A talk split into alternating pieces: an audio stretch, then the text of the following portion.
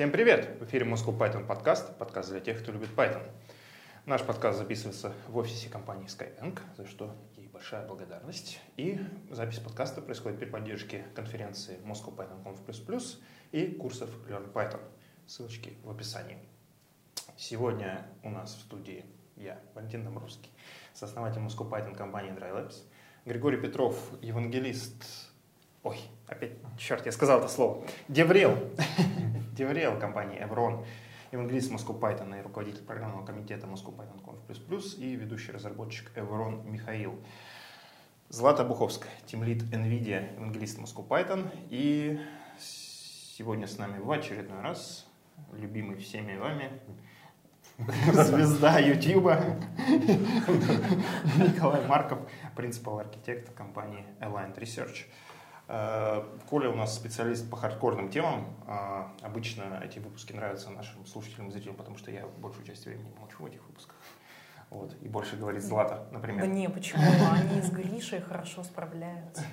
Я но так... нужно больше Злата. Я только набрасываю. Нужно больше Злата. Да, но в этот раз я не смогу слишком много набросить, потому что у нас речь пойдет про безопасность. А, а ты уже разговаривал про безопасность на PhD, меня, кстати, не было. А, да, ну там, там, да, там хакеры все вытянули за меня, а тут, значит... Дети безопасности, это важно, понятненько. Да. Так вот. Угу. Кстати, как давно и как ты стал принципал архитект? Ты уже был принципал архитект, когда мы писали предыдущий Да, я в прошлый раз приходил, уже был. Да. Да, там где-то вот переходный период был вот между. Поза предыдущим и предыдущим. Ну, то есть где-то в июне, да? Секрет. Как ну, знать? мне сказали просто, типа, переименуйся на, на LinkedIn, я переименовался. А, в подкастах. Ну да. Чтобы как-то солиднее было. Ты ходишь, пишешь все в подкастах. У меня там еще э, место на Португалию сменилось тоже. Ага. Ну, это я понимаю, да, это ты на будущее. Угу. Скоро, тогда мы будем записывать э, онлайн-подкасты. Ну, или придется в Португалию ездить за Николаем. Да, да, ездить. Выездной, да. да. Отлично, выездной подкаст. Хорошо. Э, ну, безопасность, да. Угу. Безопасность. Что такое безопасность и зачем это нужно? Так, да. ну, можно порефлексировать немножко про Пайкон. Там был клевый доклад Вани про Вани Цыганова, да. про как безопасность. Раз таки Technologies. Да, мы не можем вытащить Ваню к нам в подкаст уже там много месяцев, но... Кстати, Поэтому да. мы все расскажем за него. Ваня, извини, ты упустил свой шанс. Отказывается покидать Питер. Нельзя просто так взять.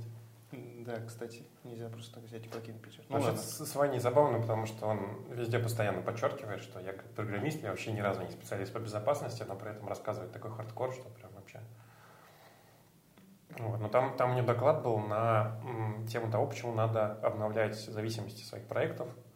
Вот. И как раз он там приводил классные примеры. Э, по-моему, по-моему, видео уже на Ютубе валяется. Валяется, да. Да, там про ну, то есть, грубо говоря, вот у тебя там стоит старая версия Django, вот, и можно взять там, устроить э, там какой-то незащищенная какая-нибудь загрузка файла есть, да, там через админку, можно устроить так, что там получить рано или поздно пользователя на сервере, на котором это все раздеплоено, и там вплоть до апгрейда до рута.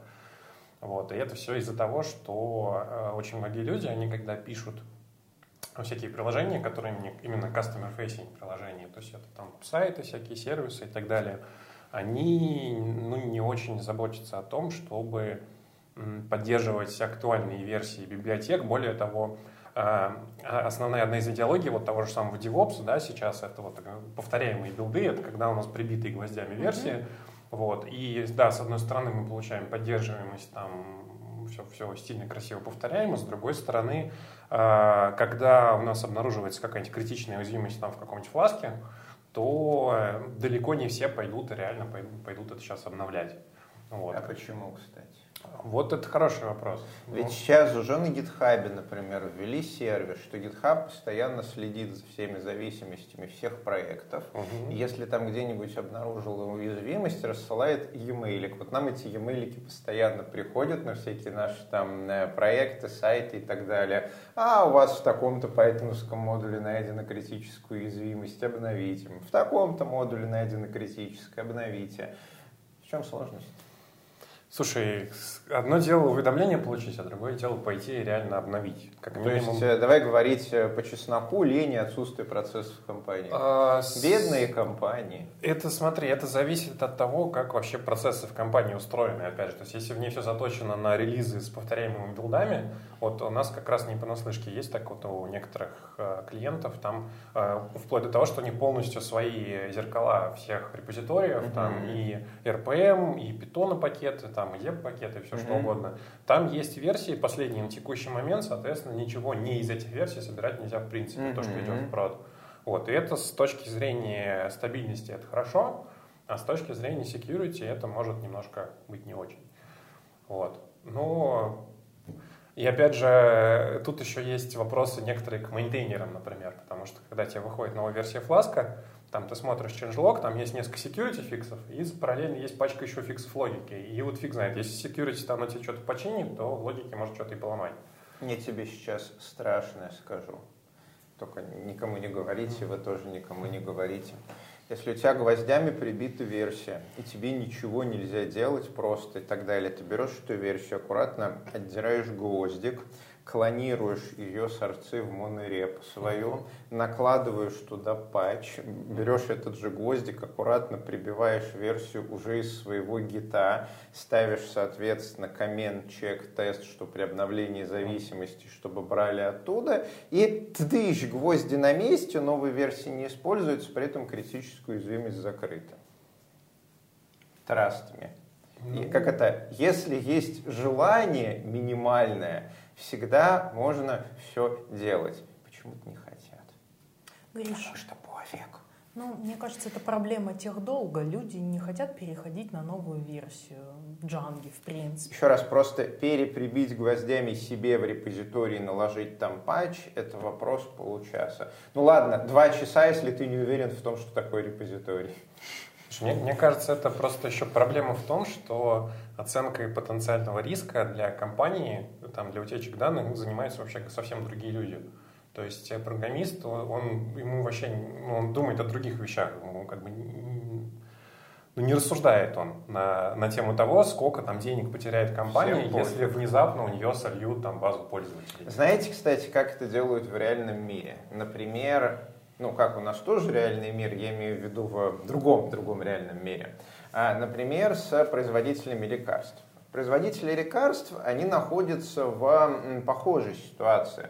То есть в целом, а, если они выпустят лекарство, которое будет очень дешевым, при этом будет действовать примерно как аспирин, но там иногда убивает людей, а для самой компании это будет норм, потому что, ну, они деньги зарабатывают, зарабатывают, а какая разница, если у кого-нибудь там э, данные потеряются, или рука отвалится, или чего-нибудь еще.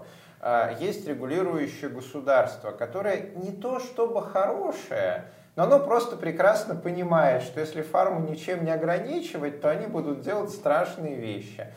Поэтому государство вводит какие-то тупые регулирующие законы из серии. Прежде чем вы это лекарство будете продавать за ваши миллиарды долларов, вам нужно пойти вон к той, той, той трем независимым компаниям произвести тесты. Если хоть одна из них скажет, что тест не, не пройден, то она получит премию, а вы получите... Ну, в общем, это я условно говорю, там довольно-таки сложная механика тестирования этих лекарств. А в результате, в результате компания вынуждена а, проверять качество того, что они делают, просто потому, что если она качество проверять не будет, она много денег с этого потеряет. А в IT сейчас не так. Если ты э, не сделал защиту, слил персональные данные, потерял персональные данные, взорвал атомную станцию, ты всегда можешь так сказать, знаете, техническая проблема – там компьютеры, они такие сложные. И все сведется к тому, что по техническим причинам код нассал вам капучино. Ну вот реалии современного мира, которые странные. Я очень надеюсь, это изменится. Я, ну, сейчас, вот, э, извините, что это сейчас тот же самый GDPR, это, в принципе, как раз таки да, введение. Государство таки озадачилось, что, да. наверное, фарма, которая выпускает дешевые криповатые лекарства и конкурирует друг с другом ценой, это не очень хорошо, и надо бы в них несколько гвоздей вбить, просто чтобы они половину населения не переубивали.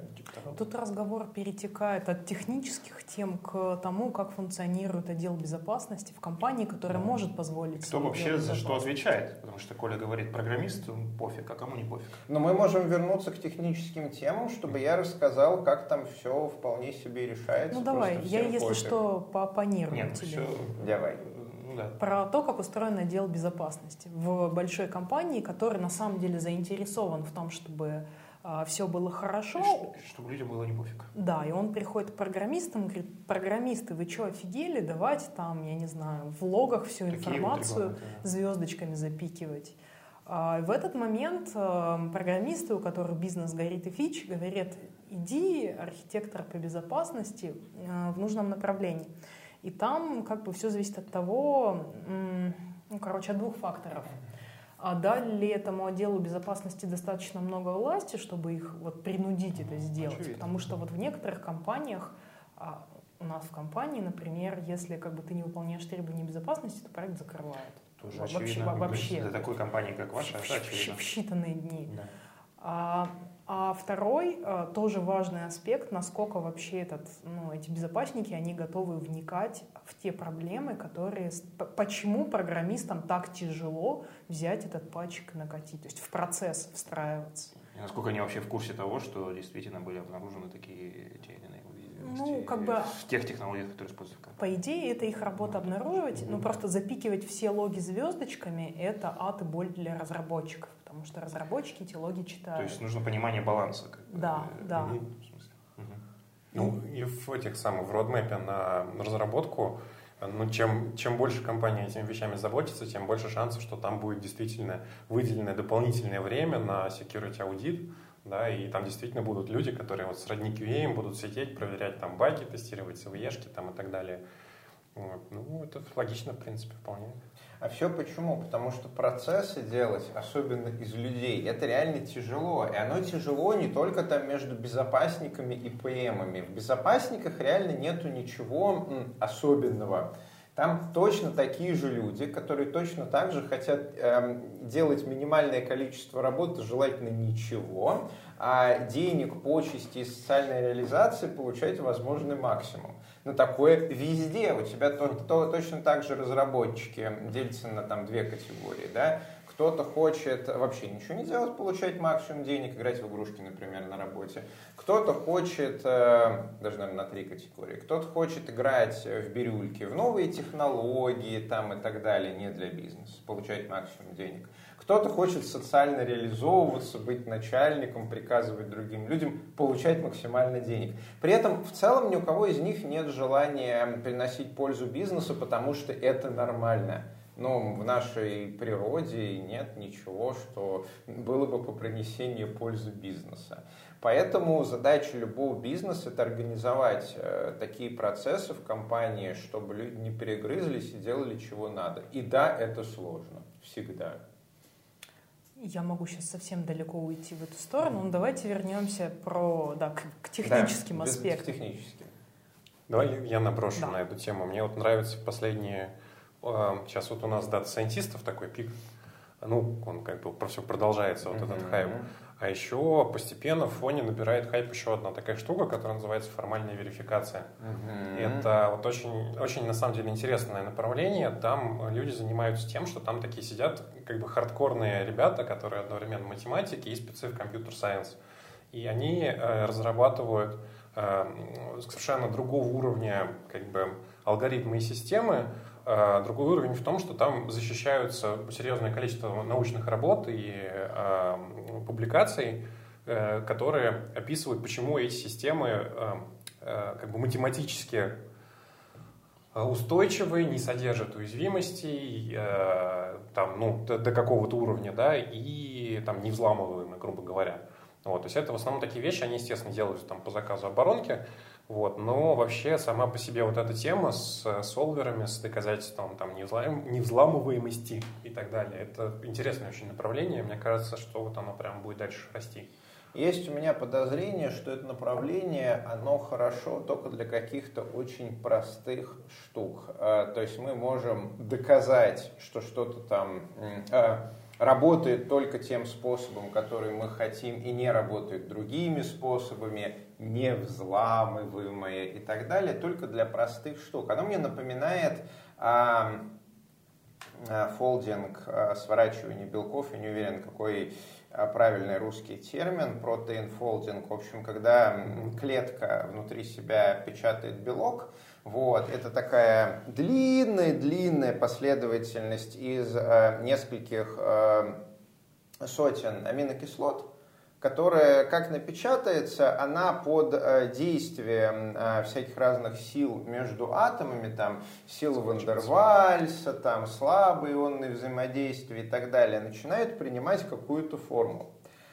А вот количество атомов в молекулах и, собственно говоря, молекул в аминокислотах и аминокислот в этом протеине, там несколько тысяч, а настолько много, что посчитать в реальном времени вот эти вот несколько миллионов атомов, как они будут друг с другом взаимодействовать, просто не представляется возможным. Ну, то есть вот. это какой-то процесс реального да. времени, и, условно говоря, если ты его э, гранулировал, например, там миллион расчетов в секунду, да, а у тебя между этими расчетами там электроны встали в какую-то позицию, что вот э, между ними, да, соответственно, начало силище богатырское действовать, и в результате в реальности этот протеин э, начал закручиваться в другую сторону, чем ты смоделировал. И тебе надо моделировать там не э, с гранулярностью миллион в секунду, а с гранулярностью там 10 миллионов Слушай, в секунду. Я, а у я понял. компании хватает. Я понял, куда ты клонишь. Я да. просто сейчас скажу страшное слово. Да. Это слово микросервис. Еще, еще одно. Микросервисы. Погодите, все-таки я хотела бы вернуться к вот этим системам а, формальной верификации, mm-hmm. про них немножко поговорить. А вот на ДИС я ездила на конференцию по распределенным системам, там был некто Лесли Лэмпорт, а, изобретатель тела и плюса. Это один из языков, который позволяет тебе доказать корректность твоей системы распределенной. Да, именно так. И вот э, там была сессия вопросов-ответов с Лэмпортом, и ему очень часто задавали этот вопрос, что как бы мы вот инженеры, и там у меня в инженерной системе у меня как бы дохера процессов, но я не могу с помощью тела и плюс за разумное время обсчитать корректность, а когда в моей системе там больше трех процессов yeah. параллельных. И, соответственно, мне хотелось бы у Коли спросить, эм, а какими именно инструментами пользуются вот те дата-сайентисты, которых ты упоминал? Слушай, ну это, это не совсем сайентисты, это немножко отдельное направление. А, так, э, ну вообще у меня есть несколько книжек на эту тему вот по э, алгоритмам, вот этим распределенным. Там все очень сложно, на самом деле. И там... Там есть кок такая штука, есть тот же плюс. Слушай, ну вот, вот я, да, здесь, вот, здесь Гриша правильно сказал, на самом деле вот эта верификация именно вот в виде, когда вот мы создаем маленький атомарный кусочек, она работает гораздо лучше, чем в распределенной системе, потому что когда у нас распределенная система, там мы так или иначе э, фиксируем какие-то переменные, делаем вид, что вот, ребят, вот это вот у нас вообще никогда не случится, а в рамках остального мы можем что-то там доказать. Вот. Есть хорошая иллюстрация на эту тему, как раз есть такая, вот сам, самая банальная вещь про распределенную систему, есть такая задача о двух генералах. Угу. Когда там два холма, там, генера... там окруженные неприятелем, два генерала. Византийские генералы? Э, шлют друг другу сообщения, и можно их слать только с гонцами, которому надо будет бежать через поле угу. боя, и вот там либо убьют, либо угу. не убьют. Да? Ну, то есть как это э, модель сети ненадежной. Угу. Вот. И формально как бы не существует решения этой задачи в том виде, чтобы генералы могли четко договориться а, о времени атаки на неприятеля, когда они могут там победить только типа атаковав одновременно. Вот. И просто решения этой задачи в принципе нет, и поэтому в, во многих алгоритмах там, с распределенного согласования и прочих таких вещей принимается решение, что давайте считать, что у нас физический там слой, я не знаю, там это, интернет там э, работает как надо, да, там сеть работает как надо, а дальше вот поверх этого можем что-то, доказать. Будем надеяться. Вот. А в итоге получается вот эти вот э, глобальные вот эта история, как, например, с БГП, да, вот уже у нас очередной раз, когда э, какая-то там нигерийская компания, нигерийский интернет-провайдер начал внезапно анонсировать всем, что он э, является что у них сервера являются серверами зоны для айпишников Гугла. И это просто поломало половину интернета, там, ну, на, на несколько минут, но во многих странах просто... Австралию вообще там выбило, отключила от мирового интернета, там тоже на час, по-моему. Вот, в общем, это много, много очень этих забавных вещей. И как бы все, и э, более того, большинство глобальных вот этих распределенных систем, они построены на принципах, вот, например, тот же DNS, да, на принципах eventual consistency. То есть у тебя э, ты э, делаешь, грубо говоря, там запрос какой-то, да, или что-то, и у тебя система теоретически, если ее просто оставить в спокойном состоянии, не трогать, она когда-то придет к тому моменту, когда все участники этой системы знают о изменениях или знают, как или это хотя бы... случится. Нет, подожди, там вот я хотела спросить, там bounded consistency, то есть она за какое-то время eventually нет, должна... Нет, eventual, в том, в том и дело. То есть когда-то, полный когда через да. 20 дней. Да. Ну да. Или просто сломается. Например, если взять э, типичный протокол TCP, да, там э, three-way э, handshake, то есть мы шлем кон, я хочу установить подключение, поправьте меня, я могу ошибаться, давно не лез в протокол. Там а, син, нам, ак. Э, да, значит, мы ждем э, мы шлем син или кон ак, син, да. Син, э, нам говорят ак, э, окей, мы готовы к соединению, и ты тоже отсылаешь ак, э, второй, что из серии да, и я подтверждаю, что это соединение будет. Так вот, например, третий ак, он может, в смысле, второй ак, он может потеряться. И тогда у нас получится очень забавное соединение, о котором одна из сторон будет думать, что она его установила. То есть византийский генерал, который отослал гонца и получил гонца, он думает, что все нормально, атакуем в полночь. А вторая сторона, она Соответственно, это слова первый пакет, второй, а третьего нет. Гриш, я хочу тебя поправить, извини, там с византийскими генералами все еще сложнее, потому что они как бы могут врать. То есть у тебя в этой задаче могут перехватить твое письмо э, и отправить фейк. И тогда у тебя сервис, он не просто там посылает Синак, он может там, я не знаю, РСТ послать, ну да. как бы. Так вот, о чем я. И в результате у нас получается ситуация с TCP-подключением, когда одна сторона подключения думает, что все нормалек, а другая сторона подключения думает, что этого подключения нету. И в результате мы берем какой-нибудь, например, современный телефон, который иногда вот вроде бы подключен к LTE и рисует тебе LTE, а на самом деле ты не можешь не отправлять, не принимать данные. Вот ты стоишь с ним, оно не работает. Ты его перезагружаешь, оно начинает работать. Просто потому, что э, протоколы э, э, вошли в такое состояние неустойчивое, что все участники процесса думали, что оно нормалек, а оно не нормалек. Это вот это еще одно интересное это же, возникающая ситуация. Это же ситуация возникает, когда ты ждешь смс верификации от банка, а, а потом заказываешь да. еще одну, приходит да, да. одновременно. Ну да. Не, просто это на самом деле это еще одна тоже штука параллельная. То есть помимо согласования в распределенных системах есть вот эта вот верификация корректности угу. при пересылке.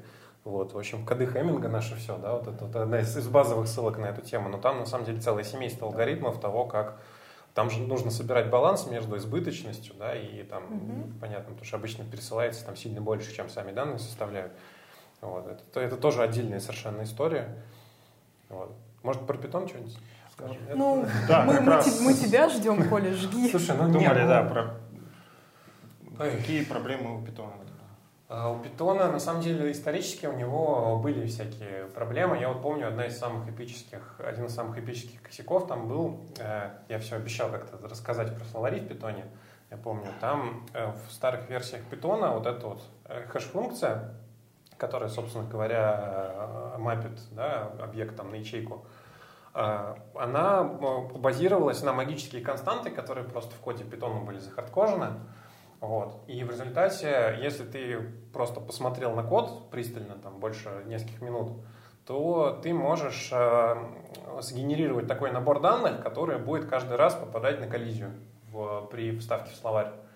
И, соответственно, на старых версиях Python была такая штука, что... Э, и причем э, всякие вот веб-фреймворки, э, там тот же, те же самые Flask, Django, у них некоторые компоненты, они действительно какие-то данные запросов, они записывают в словарь промежуточный. Ну, просто он в коде как какая-то промежуточная структура данных используется.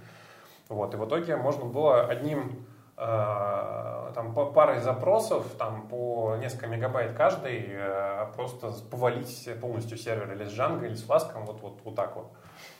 Вот. В итоге там это фиксили разными способами, потом добавили рандомизацию, стало сильно легче, но вот благодаря вот таким вот вещам, на самом деле, ну, потому что Python проект сложный все-таки, там много всякого кода, и там 100% еще найдут какие-то э, косяки в самых исходниках C-Python, поэтому переходите на третий Python уже. Потому да, что коллизии в словарях это, конечно, наше все. А что касается, например, а, ну, тех же фреймворков, библиотек э, и так далее, то есть сам Python, ты рассказал. Ну, сам Python это, это как бы совсем, ну, когда совсем все плохо, да, когда в самом Python уже какие-то баги есть. Но в библиотеках понятно, потому что все, все, все люди, все делают ошибки, не все пишут тесты. Угу. Вот, не, не и как с этим бороться?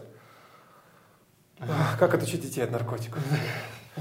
Вот, ну, слушай, ну, по-моему, вот как раз вот эти практики, тот же самый DevOps, там, может быть, в какой-то степени там тот же самый Agile, они хотя бы как-то пытаются что-то адресовать для того, чтобы люди начали работать по э, тех заданию, в котором написано, вот, ребята, у нас есть время на тесты, нам нужно вот, вот такие-то вещи протестировать, и появляются э, серьезные умные QA-инженеры, которые вот не просто тыкают кнопочки, да, они знают конкретно набор уязвимостей, на которые надо протестировать, поставить там кавычку, проверить SQL-инъекцию. Вот я просто ради интереса заходил недавно в этот самый в поисковик CVE-шек, э, вбил туда SQL Alchemy, и там есть э, реальные SQL-инъекции просто в ворме. То есть вот если старая версия SQL Alchemy, то можно таким образом составить запрос, что э, сгенерировать, просунуть туда, в общем, произвольный SQL, который можно выпотрошить базу сайта.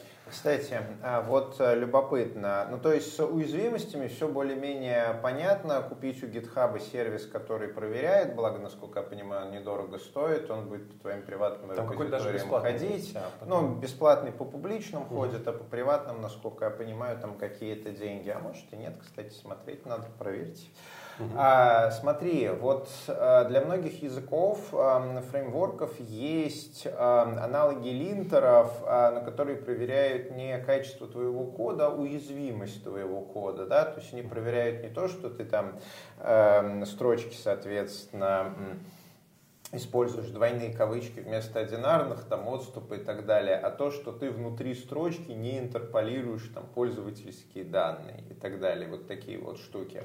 А есть ли для Python какие-то такие популярные проекты, которые именно при написании кода, как линтер, VDE, будут тебе показывать, вот здесь у тебя возможность SQL инъекции, вот эти пользовательские данные ты зря в строку Слушай, засунул. а может быть это нужно и в VDE-шках?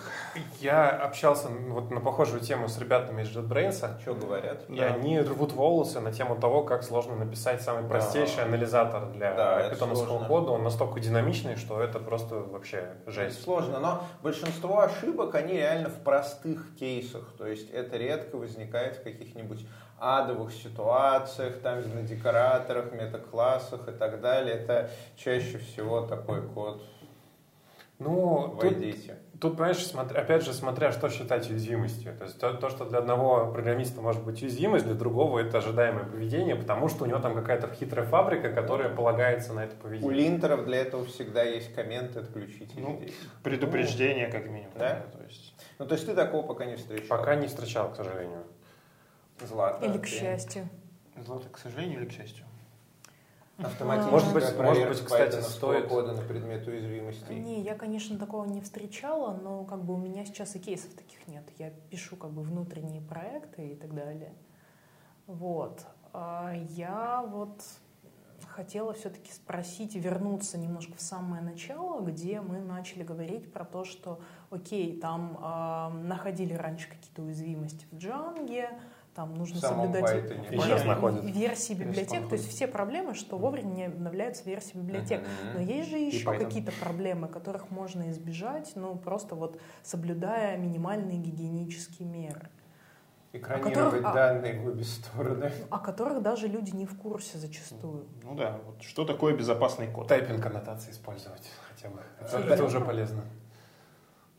Серьезно? Я вот думала, что если у тебя нет там в проекте какого-нибудь там, э, то это особо, ну, Короче, нету статического анализатора, прикрученного к пайплайну. Ну, как бы тайпинг бесполезен. Ну, слушай, тут э, он вообще у тебя же сама вот эта вот, сам вот этот, как сказать, не хайп, а шумиха вокруг там динамической versus там, статической типизации. Mm-hmm. У тебя статическая типизация, она э, действительно тебе позволяет э, в многих случаях лучше понимать, что у тебя, собственно говоря, в коде творится, какие данные у тебя куда передаются.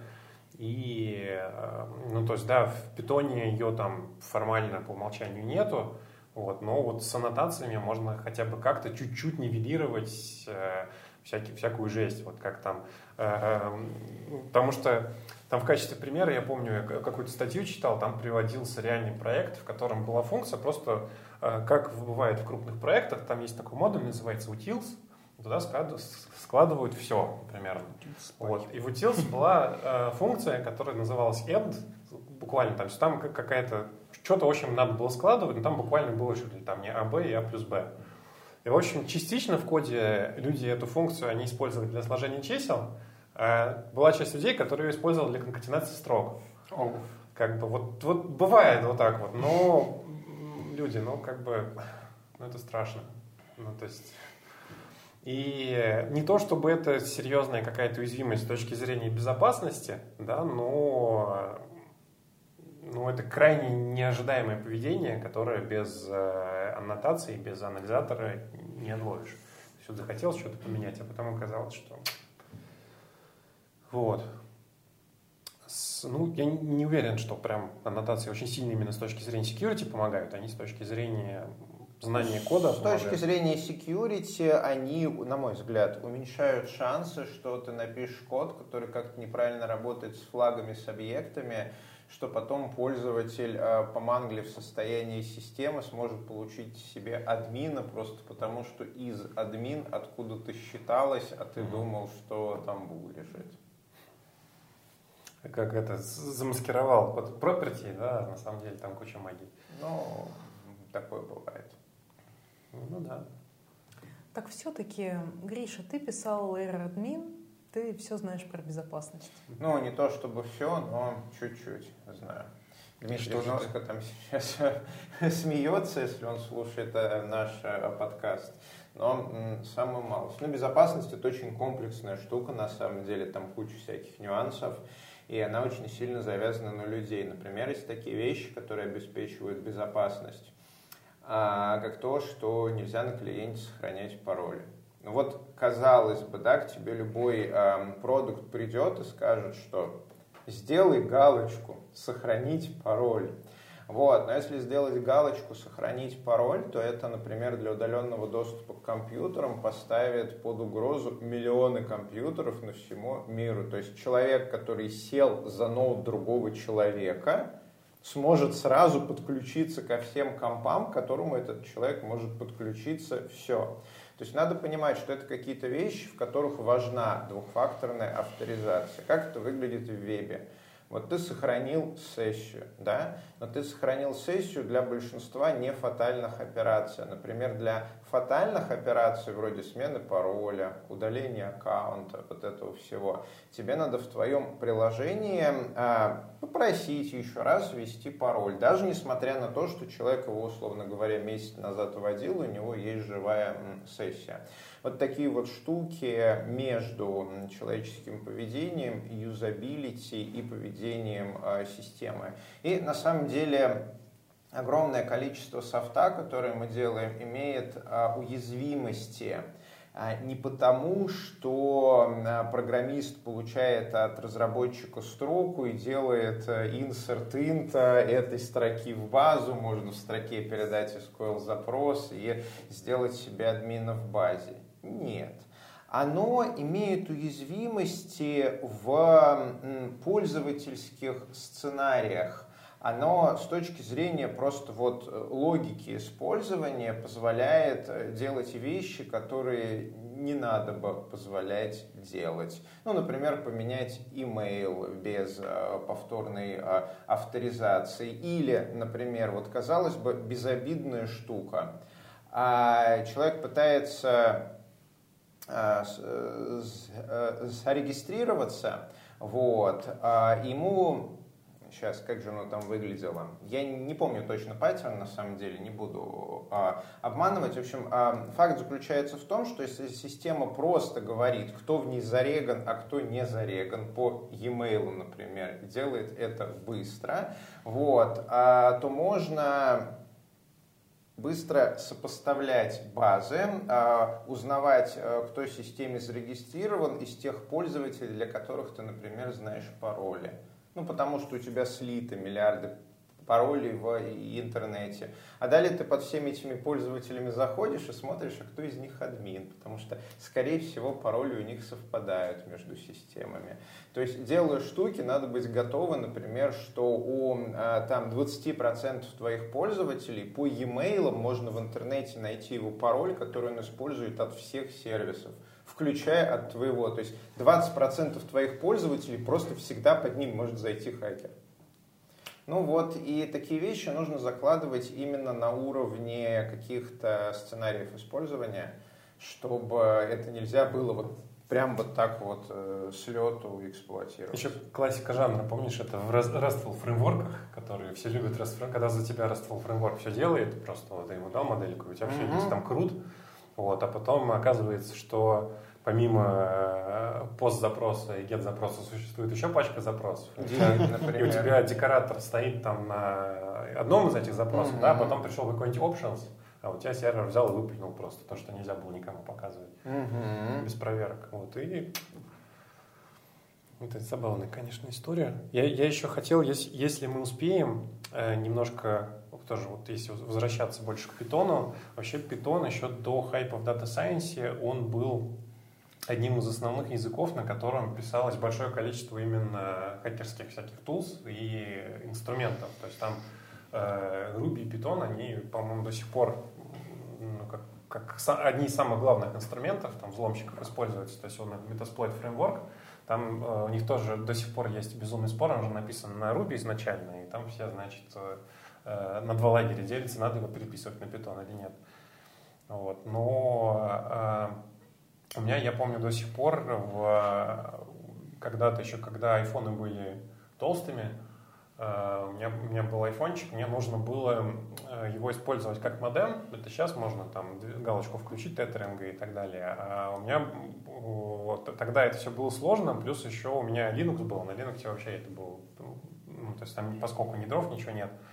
Вот, я просто, мне повезло, я нашел в сети просто питонофайлик один маленький, в котором была какая-то дикая магия с байтовыми сдвигами, с э, работой с USB в сыром виде и так далее. И вот этот файлик, он, ну, то есть его запускаешь, и у тебя начинает iPhone работать просто как этот самый, как э, модем. Вот. Ну, вот, вот, вот эта вот магия вся, это еще тоже часть шарма именно питона в контексте eBay, в контексте пентестинга. Вот, потому что большое количество всяких утилит, то есть вот даже если взять какой-нибудь, я не знаю, Kali Linux, да, который сейчас э, используется один, как один из основных пентестерских дистрибутивов, там, ну, я не знаю, половина, наверное, инструментария, который там есть, там, я не знаю, для фазинга, для там, сканирования этих API, там, опять же, там, для всего, они написаны на питоне чаще всего. Вот. Это, конечно, довольно забавно. Удобно. Вторая да. на рубях. Потому что D сейвит. Вот. Набросил, да. Ты опять флешбеки? Не-не-не, все нормально, я излечилась от флешбеков. А, вот. Все-таки мне хотелось бы составить какой-то, не знаю, ультимативный список, ультимативный, а, набор каких-то гигиенических требований, которые разработчик на питоне может а, делать, чтобы ну, обезопасить себя. Или лучше послать их сразу доклад Вани посмотреть? Ну, не, ну из, из доклада Вани на самом деле сам, самое, по-моему, вот, как, что лично я для себя вынес, это то, что вот у тебя есть проектик, если в него смотрят люди какие-то другие, да, не только ты, не только там вот внутри твоей там корпоративной сети существует, тогда имеет смысл просто брать основные фреймворки, которые в этом проекте используются, идти на какой-нибудь там CVE Search, вбивать туда там Django, вбивать туда SQL Alchemy и так далее, и смотреть, что он по этому выдает. Вот. Плюс э, есть А, да, вот, вот Гриша Или сказал... использовать GitHub, чтобы он это делал за тебя в реальном времени постоянно. Да, есть, есть более-менее автоматические инструментарии всякие для этого. Плюс, э, на самом деле, есть штуки, которые позволяют, вот даже глянув э, на, действительно на тот же requirements TXT, то есть это то, то, за что как бы, GitHub может там попросить денег, э, его, в принципе, можно и бесплатно сделать, просто нужно знать инструментарий для этого. Вот. И скормить, посмотреть, будет у тебя там это опять же какая-то там нотификация, что вот обнаружена там уязвимость в версии фласка, которую ты используешь, пойди скачай патчик. Вот, и так далее. Ну и плюс, опять же, э, я сейчас э, это признаюсь, я раньше на самом деле очень сильно не любил докер. Сейчас вот почти все в нем деплоит, и я его не любил, потому что... Я... Работал в Мирантисе? А, не, я работал, да, я работал в Мирантисе, но там не, не, в этом был смысл, не в этом был смысл. Просто докер, он, как сказать, он с самого начала, я до сих пор так считаю, он создает очень ложное впечатление полной изоляции от э, родительской системы. Вот. Оно, там изоляция какой-то уровень есть, там какой-то уровень безопасности тоже есть, но она до сих пор, э, ну так скажем, там довольно тонкий слой, которые пробивают ну, довольно часто. То есть, если, опять же, поискать там баги в докере в последнем, особенно если учесть, что во многих компаниях обновление докера — это вообще э, безумно сложная история, и там часто точно так же вот на всяких старых серверах с CentOS, со старым ядром работает старый докер, и на них запущены в контейнерах там, на, на новом питоне 3.7, там, на, новом, на новом, там, я не знаю, чем-то, приложение, которое достаточно один слой пробить, и у тебя все остальное просто разваливается, такая как шелуха с луком.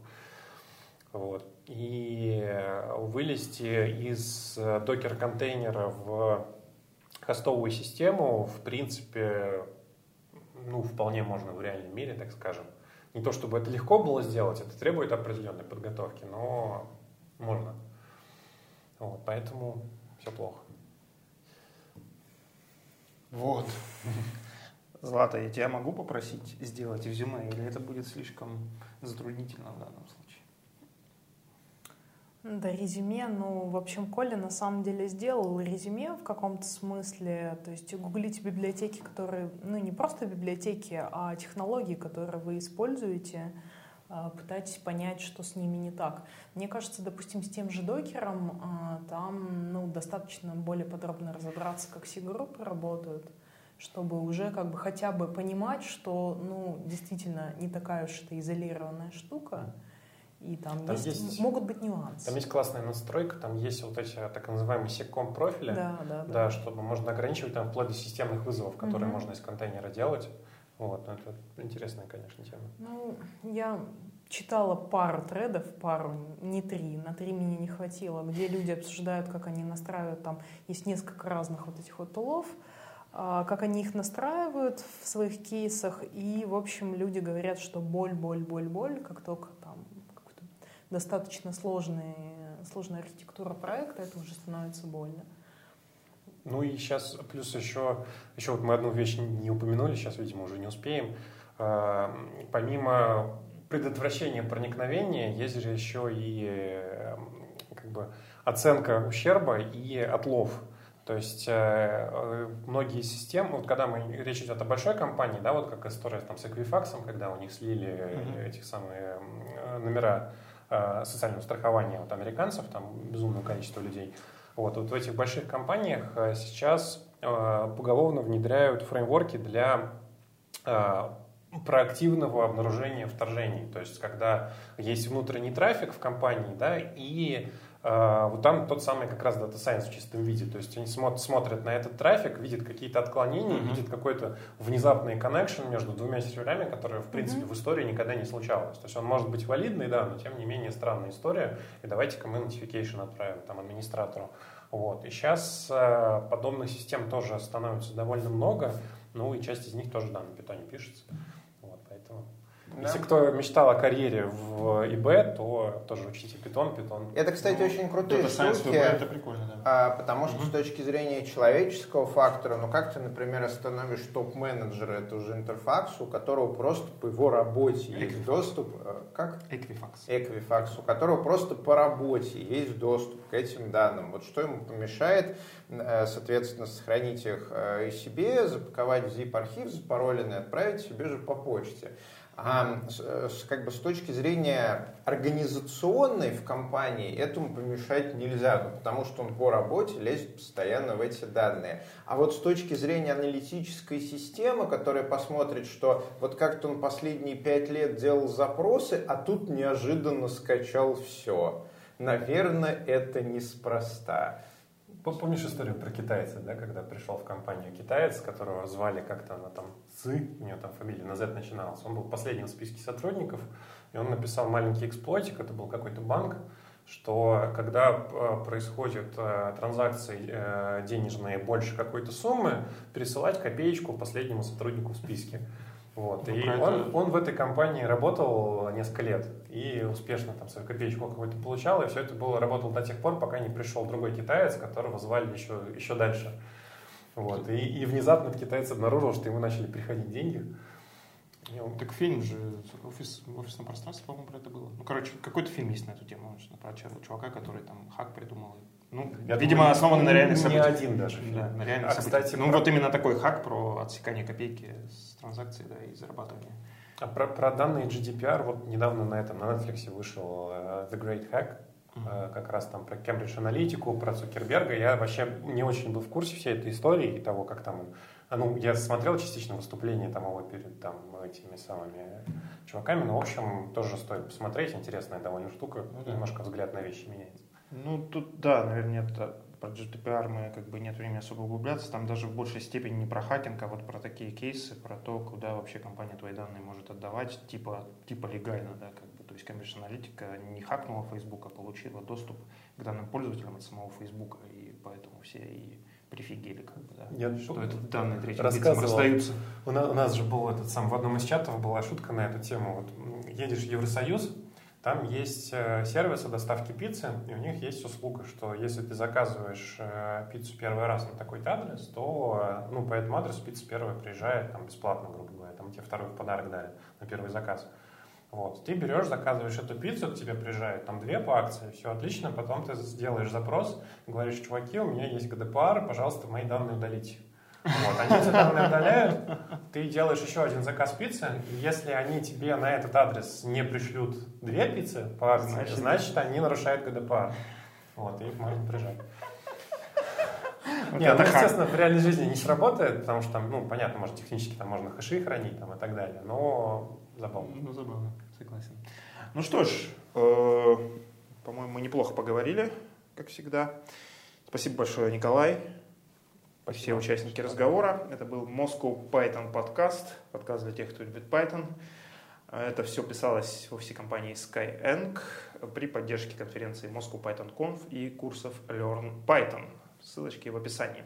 Сегодня с вами были я, Валентин Домбровский, сооснователь Moscow Python компании DryLabs, Григорий Петров, Деврел Эврон, евангелист Moscow Python, руководитель программного комитета Moscow Python Conf++, старший разработчик Эврон Михаил, Злата Буховская, тимлит NVIDIA, э, евангелист Moscow Python. И тут надо такой этот рок, роковый джингл. Джонни Кейдж. Николай Марков, принципал архитект компании Aligned Research. Всем спасибо, кто нас слушал и смотрел. Ставьте лайки, пишите комментарии, подписывайтесь на наш канал. Здесь говорят про Python.